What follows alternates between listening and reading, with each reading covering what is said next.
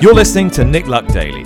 This edition is brought to you by FitzDares, by the Racehorse Owners Association, and by Thoroughbred Racing Commentaries Global Rankings.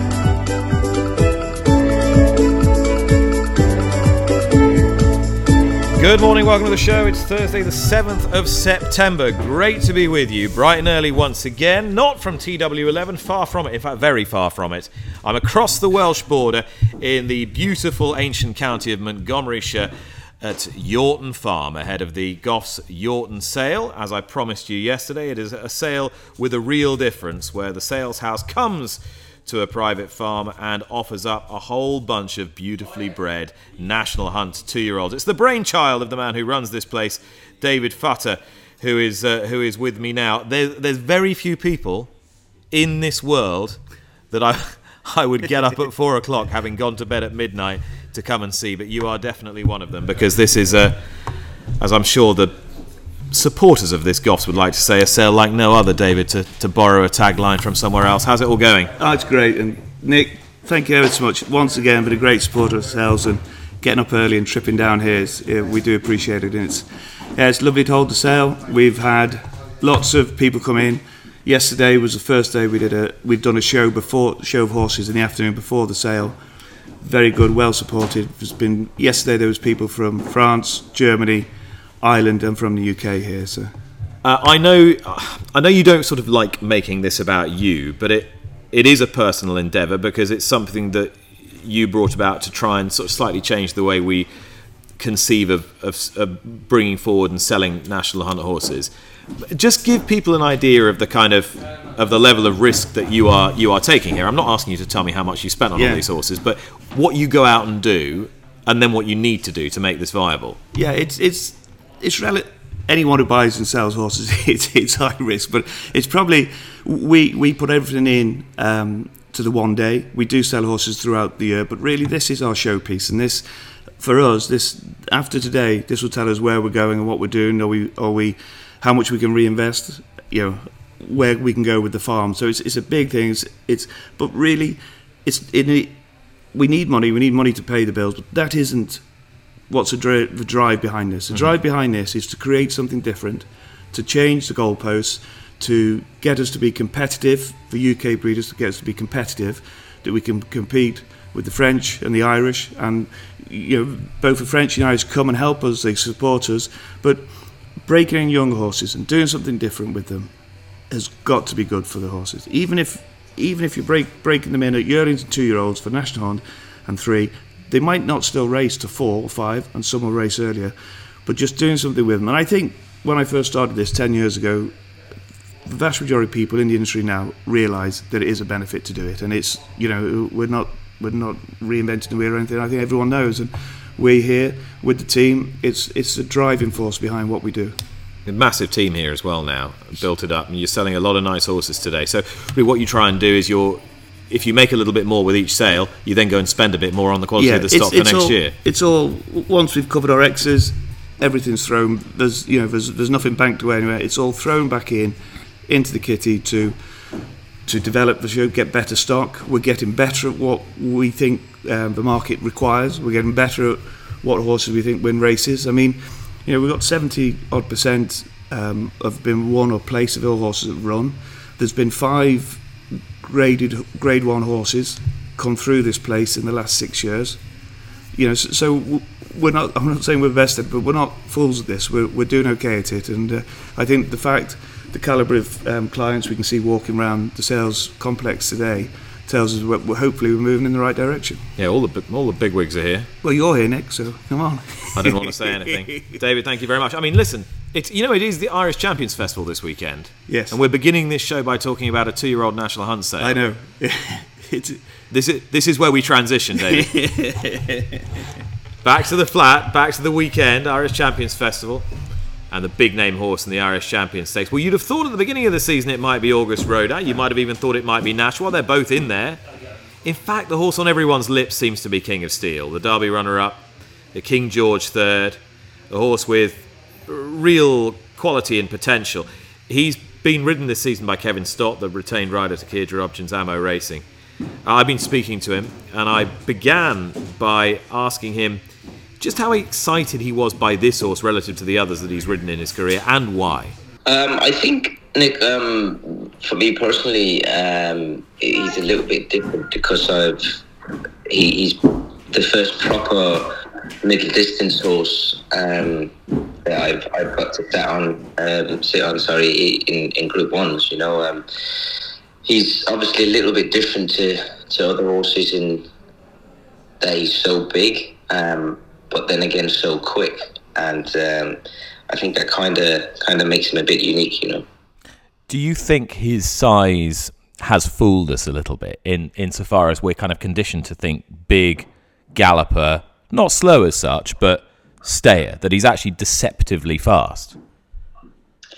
Yeah, I mean, um, I think that could be the case. Um, you know, he's obviously trained um, to, to kind of be that kind of horse, um, but he does have a lot of, of natural speed, um, which is why the drop to the drop back down to ten furlongs, uh, you know, um, quite excites me a little bit, if you know what I mean.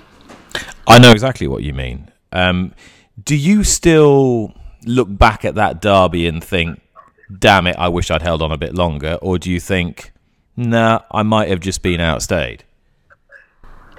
Yeah, no, my my my my instant reaction, you know, was was thinking that I should have obviously waited a bit, but those split second decisions, you know, are, are something that we need to take, and I, I did at the time. And looking back now, um, I wouldn't have changed anything. Um, you know, the more I watch it, the more we probably did get outstayed, you know. But then again, had we ran in the Dante had a run under his belt, uh, you know, I it's it's it's so hard to say. Um, so we'll never know, but he's definitely not short of speed, and um, he's got a very quick turn of foot, and I just definitely think we got outstayed a little bit in the King George. Um, you know, an, an N10 gallop against them older horses just found us found found us out a little bit. Um, and yeah, it's Leopardstown's a it's a nice track, it's a short running, and um, I th- I think that should suit him right. So you think that short running will will play to his turn of speed? Do you? So if you feel that of all the horses in the race, he actually has the capacity to quicken up best. Yeah, no, I think so. I mean, listen, Auguste Rodin, he obviously stays very well. Um, so I could imagine as you know, it, would be it would be a, a, a nice run fast run mile and a quarter, I'd say. Um, focus Rodin to, to obviously try and outstay us a little bit. Um, but I still think that that King of Steel has got that turn of foot that should hopefully suit us um, at, at, at Leopardstown. Let's talk about Bucanero Fuerte, aboard whom you won a, a Group 1 last time. Big moment for you, big moment for him, big moment for Amo Racing. I thought I was very struck by the way you rode him in the in the Phoenix Stakes because I thought you made your mind up from about halfway that you needed to really make loads and loads of use of him. Is that right? Yeah, um, the the pacemaker in the race kind of didn't work out, um, so I had to just make my own mind up within hundred yards. Um, and he's so straightforward was, um, you know, and we've always thought he was the seven furlong miler. Um, so I wanted to make sure that it was a proper test, um, especially on that on that ground. It was a bit dead that day, um, and I think he outstayed unquestionable in the race before. Um, which is why I was adamant to go out and, and make sure we went a nice gallop. Um, but yeah, I, I kind of made my mind up halfway and, and, and kicked him kicked him in the belly and um, yeah, kind of played a bit catch me if you can, if you'd like to say it like that. Um, Can you do that against a horse like City of Troy? Do you think, or are you going to have to change your game? I mean, obviously, a little bit of the tactics be coming into coming into play. I think um, would have to see where we're drawn, etc. Um, but I wouldn't be wanting to hold him up and, and, and try and, and and ride him for a turn of foot if if you know. Um, he's he's he's a high cruising speed, um, and yeah, I, I kind of it kind of depends um, what, what's going to happen, but you know, I wouldn't um, I wouldn't try and rely on his turn of foot because he's just a, a, a, galloper and, and, and got a very high cruising speed. So um, it would be interesting to see um, what will happen um, pace wise and stuff. So, um, but like when when obviously making the running on him the last day, he was very relaxed. Um, and he's very straightforward. So if, if that's what I'll have to go and do again, then I wouldn't be afraid of doing so, you know. And Kevin, finally, for you, if I'd said to you 12 months ago, this is the position that you'd be in, and you'd be there, Irish Champions Weekend, in the thick of it, in the spotlight, what would you have said? Hmm. I'd probably have laughed a bit, Nick, to be honest with you. Um, no, I was like, obviously when we decided, well, when I decided to go freelance, and, and, and me and Megan decided to move down south to to give it a go, and, and then being um, asked by Kia only a couple of months later to to ride his horses was obviously um, was a big thing, um, and I obviously said yes to the to the job, knowing that there could be these kind of uh, potentially these kind of horses uh, to to be to be ridden. Um, and luckily enough, we these horses came along, and um, oh, yeah, they've, definitely um, they've definitely put my career on an on an upward um, path. You know, I'm I'm I'm riding some very nice horses, and uh, yeah, I'm I'm very happy where my uh, my career is going. And like you said, had you asked me twelve months ago if I would have been in Ireland um, at the weekend, I, I would have said definitely not. But um, yeah, no, it's it's it's nice um, going riding very good horses in very good races because um, that's where that's what you want to do. That's where you want to be, and uh, yeah, it's it's very exciting and um, it, it's something to look forward to. That's for sure. And listening to that interview with Kevin Stotton with an eye on the rest of today's news, checking in with Rishi Persad back in the back in the metropolis. Rishi, mm. what did you make of uh, of Kevin's remarks there? First on on King of Steel, uh, whom he feels has the superior turn of foot in this field and actually believes the shortness of the straight at Leopardstown could suit this long striding horse. It's a I thought it was a very interesting take. His his feeling that that that horse he was a horse with deceptive pace. Uh, well, I think he has got a turn of foot, but so far that turn of foot has been very effective over a mile and a half, um, and effective against the three-year-olds. Less so in the uh, King George, where he was left probably outstayed at the end of a, a grueling race by Hukum and, and Westover. Um, so, I'm I'm I, I think King of Steel's obviously very good. Um, but I still think there's a little bit to prove over 10 furlongs against the very best uh, 10 furlong horses around. Um, yeah, and also he he's he's clearly he's there's a lot to like about him, but I think at the price that he is for the Irish Champion Stakes, I just feel that there are better alternatives. You know, obviously you've got an uh, you know, Onesto who ran in the race last year. I thought you know his comeback run was really good. That puts him bang in there. I like the prospects of Al Riffa who ran well behind Ace Impact uh, yeah, I, am just not entirely sold yet on King of Steel over 10 furlongs. I might be proven uh, very wrong. Likely. Our, our, our, our colleague and friend uh, Graham Cunningham pointed something interesting out to me earlier in the week, which is that no horse in very recent memory had won the Irish Champion Stakes, having never won a Group One race previously. Can you? I mean, you may you may have heard mm. him say this elsewhere, mm. but I, don't know if you know this. Do you know the last horse to win the race, having having not won a Group One? The last horse to win the Irish Champion, having not won a Group One. Yeah. Not off the top of my head. No. I mean, you'll remember the horse. give me a, give me a clue. we might. Well, I certainly was at school at the time. Yeah. Okay. You you might have might have been a bit beyond that. Um, I'll give you a clue, and this is all Graham's work. And this is all Graham's Okay. work. Fine. Moller's Racing. Pretty big. Moller's Racing, having never won a Group One, a Mm. Moller's Racing horse. Mm. Uh, horse was near as near to black as you could possibly be. I think. Oh God, I'm just thinking all the good Moller's horse. Uh, there was obviously Pentire, Tino. Yeah, you got it. You got it. What? Pentire. Pentire. Pentire He was the the, Irish. Oh, he won. Yes, he won the Irish champion as a three-year-old. He got beaten in the King George by Lammtarra. Yeah, yeah, yeah. Correct.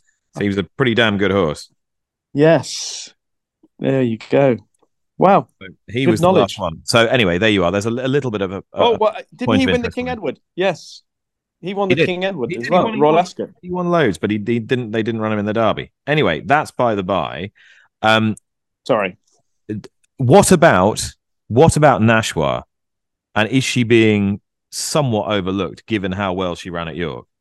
Yes, I, I totally agree. She's been overlooked. I mean, you know, Mostahdaf and Paddington have been the two best horses over a mile and a quarter this year, you would have to argue.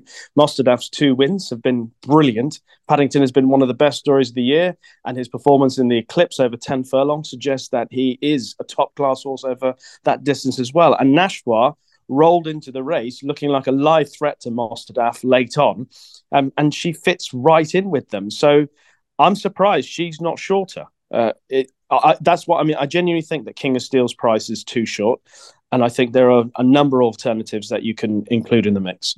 What about Kevin Stott's assessment also tactically that he wasn't going to rely on Bucanero Fuerte's turn of foot in the national stakes?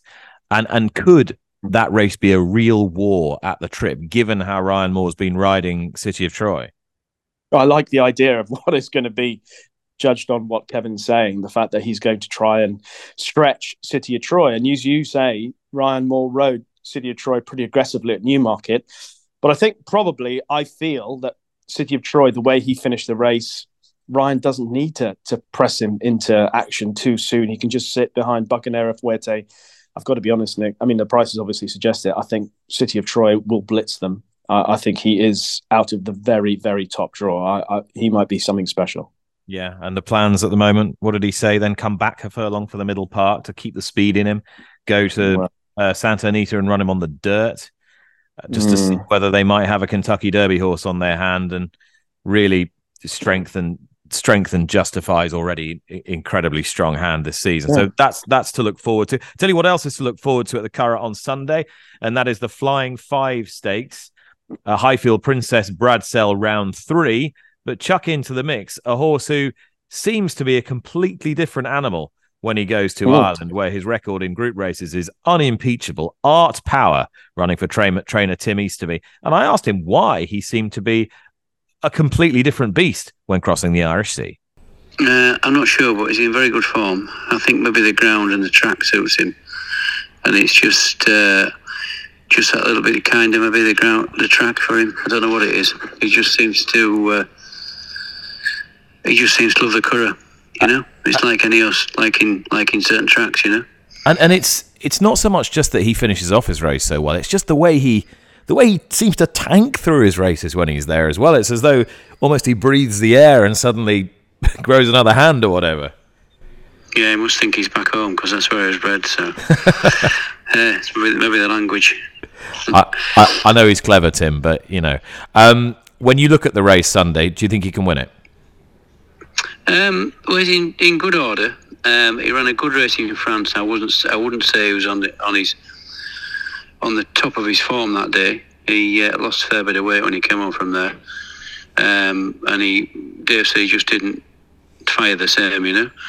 But um, he's he's in good order and very well, and he's right for the race, you know.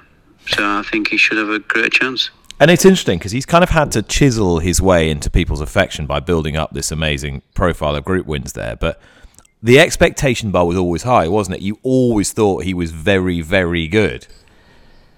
Yeah, he was always a very good horse, you know. Um, you know, he, Ascot, he runs well, and he just seems to just struggle to get that last hundred yards there. You know, um, Newmarket he's run well there on in the July Cup. You know, um, York he likes York. You know, but uh, it it just seems to suit him. You know, the whether it's a ground, a track, or don't know, but he's he's in good order again. So he's on his travels tomorrow morning. Listen, you train hundreds of horses, and you know they all have to get out there and, and do a job. But to what extent is he kind of a real a real yard favourite? Well, he's a wonderful little horse because he's he's he doesn't take a lot of work, um, and he's a good doer. Shouts out for his grub. Uh, if he's not shouting out for his grub, he knows something wrong with him. So he's pretty easy to tell, and uh, he's uh, you know he's, he's just he's just one of the monsters you wouldn't really know is there. You know, he's just he's just a proper racehorse. You know. Well, I hope he's been shouting for his grub this week. It sounds like he's in great form. All the best for the Curragh on Sunday, Tim. Thanks a lot. Great, thank you. All right, that was Tim Easterby on Art Power, who said he's eating up all his grub and he's as well as he's been. I don't think anyone's going to be begrudge him a Group One, Rishi, are they? Um, I mean, No. if he's going to do it anywhere, it'll be there. But he's got formidable opponents. No, and when you say the word begrudge, I mean you never begrudge a, a horse at Group One, but I, I know exactly what you mean. There are some You've, horses. you've rightly called out a crappy cliche there, and I appreciate that. No, because I do it as well quite often. But I know exactly what you mean because there are some results. I think we we never quite say what we really mean. We try to be too polite, and sometimes when we see a result of a Group One that we don't quite appreciate or believe to be true, we kind of doubt it afterwards.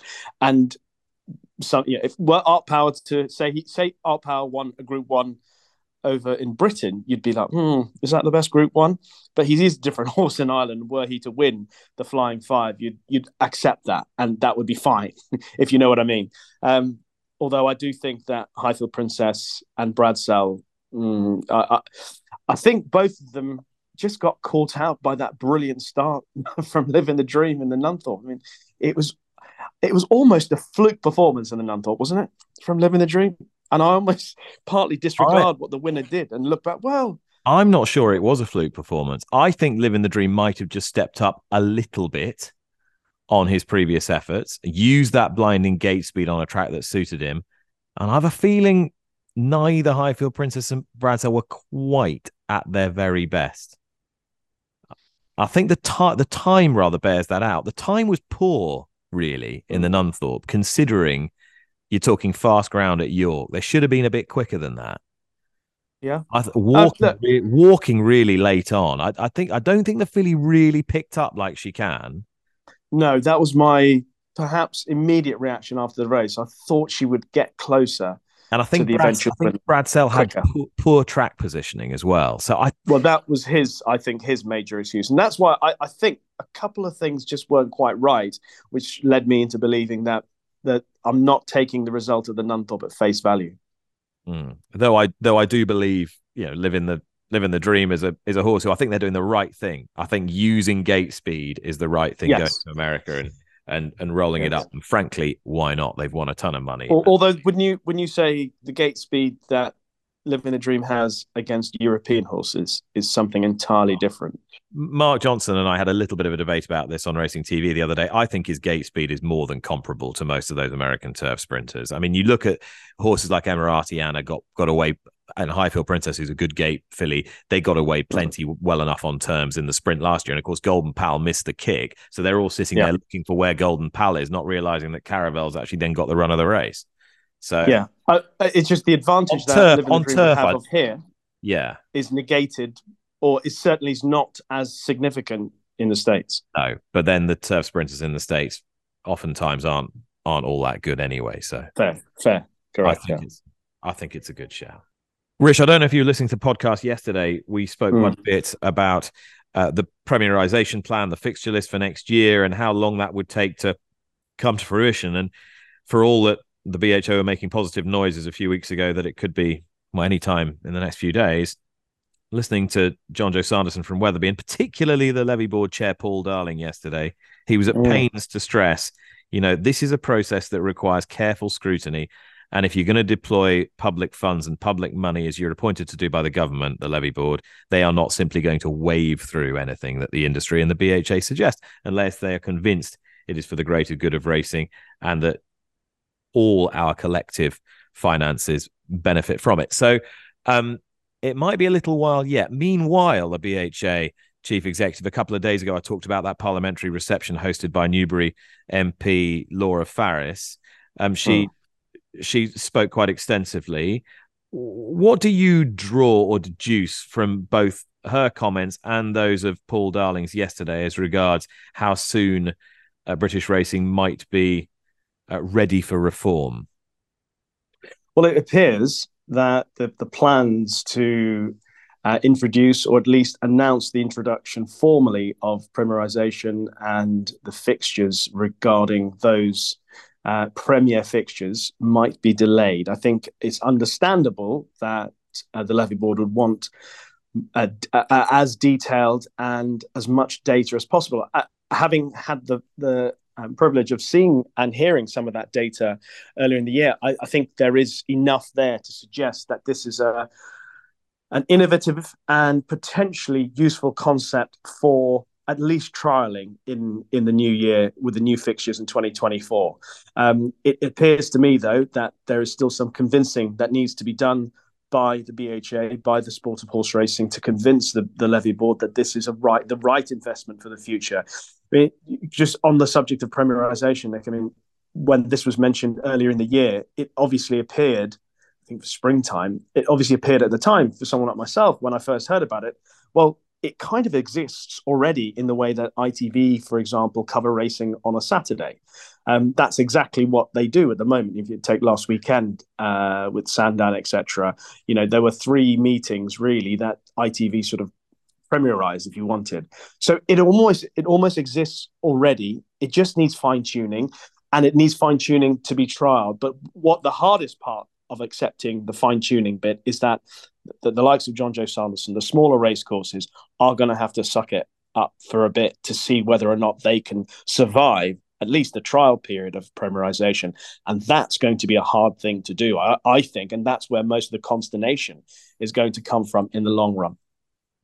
All right. Well, as I said yesterday, we officially launched the nominations process for the Godolphin Thoroughbred Industry and Employee Awards.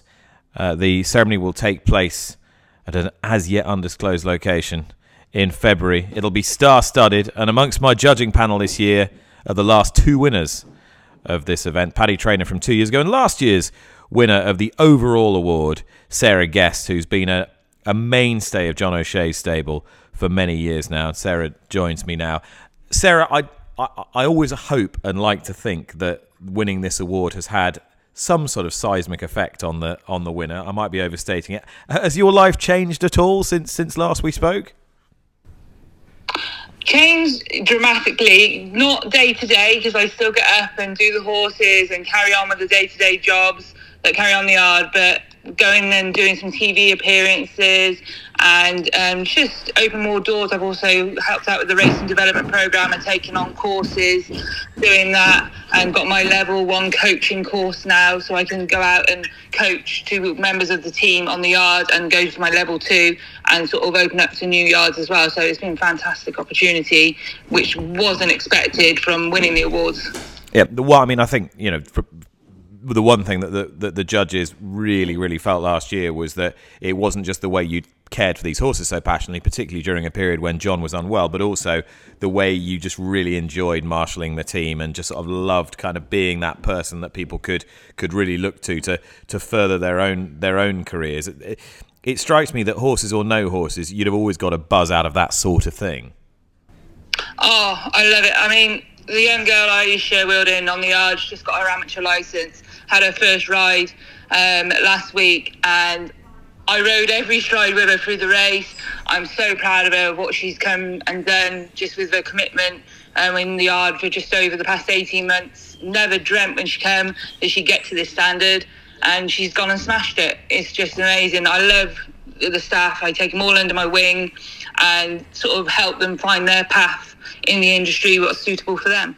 So it's all very well me banging on about getting everyone to nominate their employees or their friends for the Godolphin Awards, but you've been there, you've been in the process, and you came through and won from a, a smallish yard as well.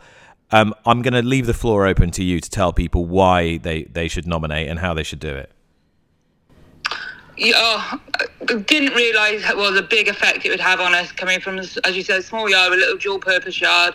It was lucky. It was my first nomination. Uh, didn't expect it to happen, but it's just to show the staff, whether it's coming from a trainer, another member of staff, an owner, just the appreciation of how special they are and what they mean. That you can go and nominate them and show your appreciation. Because without this behind the stable staff and the stud staff as well, um, it's just amazing that they've got these opportunities that they can be appreciated. I mean, that's the thing, isn't it? As you say, it, it doesn't have to be a trainer. It doesn't have to be a head lad or a, an assistant. It could be an owner of a horse who just recognises the contribution a member of a member of staff has made. Oh, definitely, yeah. No, it's open for anyone to nominate. I mean, um, anyone who sees another member of staff and has helped them or shown them the right sort of way, then it's take that advantage now and nominate and show your appreciation for them. Sarah, thanks so much for your time. Congratulations again last year. Looking forward to having you as part of the judging panel this time round. Oh, I'm so excited! Yeah, can't wait to be part of the judging panel and just seeing like who's been nominated and the inspiration and the stories behind them. All right, thanks to Sarah and to all my guests today. Rishi is still with me and is going to give you a tip. And his last two selections on this podcast of one, uh, Seastone at a big price, Rish, as well, and yeah. unlimited that you said was a certainty and was. So, you know, you're setting yourself up. Yep. Some might say for a fall. I would say for a for a hat trick. Glory, yeah, glory. There's come in, come in, coming off your long run run. Come on. Always, always, and then pause in the delivery action before nowadays before I can get through. Yeah. Um, I I'm going for Mia Harris, Nick. She is the favourite for the Dick Poole um, at Salisbury today. She's two from two. Very impressive in the way she picked up from a uh, a tough position uh, mid race uh, at Newbury when she won second time up. Um, she's drawn in stall 15, which is a little bit of a concern, but she is a hold up horse and she settles nicely in behind. So I'm not too concerned. I think they'll go a decent pace. And uh, I think she, she's very good. I think she might be Group One filly anyway. All right, Rich, thanks so much. What are you up to over the weekend? Haydock on Saturday off to Ireland, recording a couple of new subjects for Racing Greats next week. Are you allowed on Racing well, TV? I've got a bit of a sneak. I've got a bit of a sneak inside preview of who they are. Are we allowed to say uh, or not? Yeah, I'm sure it's fine. It's good, good publicity. Kevin Prendergast is Have he you... one of them? No. Oh no, they're both riders. I thought he was. No, they're both riders, and they are. I've been put away by genuine. your producer. Oh, uh, Michael Michael Kinane. Correct. And Johnny Murtagh? No, jumps. Jumps right. Oh, Ruby Walsh. Yes. Mick Kinane, Mick Kinane Ruby Walsh. I mean, genuinely, we these programs last about an hour and a half, Nick uh, how you are going to fit in the career of Ruby Walsh or the horses that Ruby Walsh has ridden in his career and Mick Kinane has ridden in his career into an hour and a half. I'm not sure. We're, we're, we're beg- begging for more time from said producer. Yeah. Um, well, like this program, Rish, it requires a good editor. So with that, goodbye. and there you are in a puff of smoke. Rishi Persad was gone to be replaced here at Yorton Farm by the group chief executive of Goffs, Henry Beeby. I mean, let's face it, Henry. You do a lot of hard work during the year, but this is a fun day. Oh, it's a great day. It's a great day because it's a different day. We're in the middle of Wales. Well, not in the middle of Wales, but we're in Wales. And uh, from a Goffs' point of view, it's a pr- it's a proud moment. Every moment's a proud moment. We take the rostrum, but uh, we hold now hold 25 sales in 10 different locations, and they're all highlights, but this is this is different, as you say. It's unique. It's fun. We had a great party last night. Dave and his team, they just they've got an infectious enthusiasm that make you want to to do well. So we're looking forward to a big day from one o'clock. We've got uh, 46 horses we're going to present, 37 two-year-olds, nine yearlings. Uh, it's a Grade One winning producing sale now, and it's a sale that is like we call the London sale that you come to a sale like no other. This is also a sale like no other other one. Definitely. Yeah. Definitely. Great. That's why I'm at both of them. Exactly. Exactly. I, know, I know. They're just as enjoyable in their own unique way. Yeah, like water finds its course. Yes. You, you know, you know what I'm saying. Absolutely. Um, you're also actually while we've been sitting here in the last hour or so, I've seen Harold Kirk. I've seen uh, Tessa Greatrix, I've seen Bertrand Le Métayer, I've seen Gabby Lenders, I've seen Amanda Zetterholm. Uh, anyone who's anyone, pretty Tom much, is here. Tom Malone, we've seen walking past as well. They're all they're all in the building. Gerry Hogan. Well, you know, we again another another uh, soundbite we had a few years ago for one of our sales was it's a serious source of quality, and that could be applied to the Yorton sale now. Yeah. it's got a record. People know they're going to get good horses. People know they can get Grade One winners, and that's why they're here because it's quality. Of course, yeah, in the pocket we were speaking about at the beginning of the show and yesterday with George Stanners, of course. Uh, let's talk about your next venture uh, because you are off to Ascot. I think for the first time on, the racecourse. Yep, the Yeah. first time we've we've um, we've worked with Ascot Racecourse and uh, British Racing Series, British Champion Series, I should say, and QIPCO. Uh, on QIPCO British Champions Day, we're going to hold a about a dozen horses, quality horses in training from the winners' podium before the richest day of racing in Britain. Uh, and it's a unique venture. And we're, we're honoured to have been appointed by Ascot Racecourse, British Champion Series, and QIPCO to conduct this sale. It's a new venture, it's a new dawn, and it's very exciting. And we're going to build on, we're trying to build on what we've done at the at the pre pre Royal Ascot London sale. Um, which is produce horses of real quality. You know, the Goffs London sale has sold the highest priced uh, horses in training at any European horses in training sale the last couple of years, and it's a it's it's it's an exciting venture, and it'll be another it'll be another one that's like no other. It'll be quite unique, and it's going to be a big day. Frankie's last day, I Have think. you got any big names yet? Have you? no, we only announced the sale yesterday, and so we've we're, we are talking to a number of people. About But do you have to put little? horses. Do you have to put little feelers out before you go and do something like that? Do you have to say, right, is there an appetite? Is that could I get a big, big name? Could I get a Group One horse? Could I get this? Could I get that? Otherwise, The trouble is, if you ask, if you ask, uh, you know well, Nick, if you ask six people for an opinion and you get th- four different opinions, you then insult the people that you don't listen to. So we tend, we do do a little bit of background work, a little Mm. bit of sound bite, sound bite, and and you know, vox pops, as it were. But shoot we first, ask questions later. Yeah, exactly. Yeah. We tend to go with our instincts. You know, we've been doing it for a while. You know, Goffs has been going since 1866. Uh, I've been doing what I'm doing for 40 odd years. Not quite that long. And not quite that long, not that old, despite the grey hair. But um, so yeah, it's it's an instinct thing, but it's also chatting. I mean, we we engaged with with Ascot when we were talking about the London sale. I went to meet the new chief executive, Alastair Warwick, because I hadn't met him before, and it was a sort of conversation that evolved out of a conversation that evolved out of a chat. And then it was, what about this? Could we do this? Would you like the sound of this? And it's a collaboration. It's a partnership with Ascot Racecourse and British Champion Series, and the likes of Rod Street, David Redvers, and everybody have been really helpful. right, Henry, thank you so much. You've got work to do. You're going to go off and sell some horses and hopefully sell them well here at Yorton. Thanks so much for your time today. Well, I hope I will sell them well, not hopefully. No, no, no. You I will. know I will. You, you know. Yeah. That's what I like. Tell you what, he's talking a good game. Good horses. 10 sell o'clock in the morning. Good horses sell themselves. Good party last night, clearly. Right, you go. that's it. That's us done for today, live from Yorton Farm. That was Thursday, September the 7th. We'll be back. I was going to say first thing in the morning, but let's let's keep it realistic. We'll be back about mid morning on, on Friday because I'm staying here tonight to tell you how, uh, how everything went. Uh, from all the team here, it's bye for now.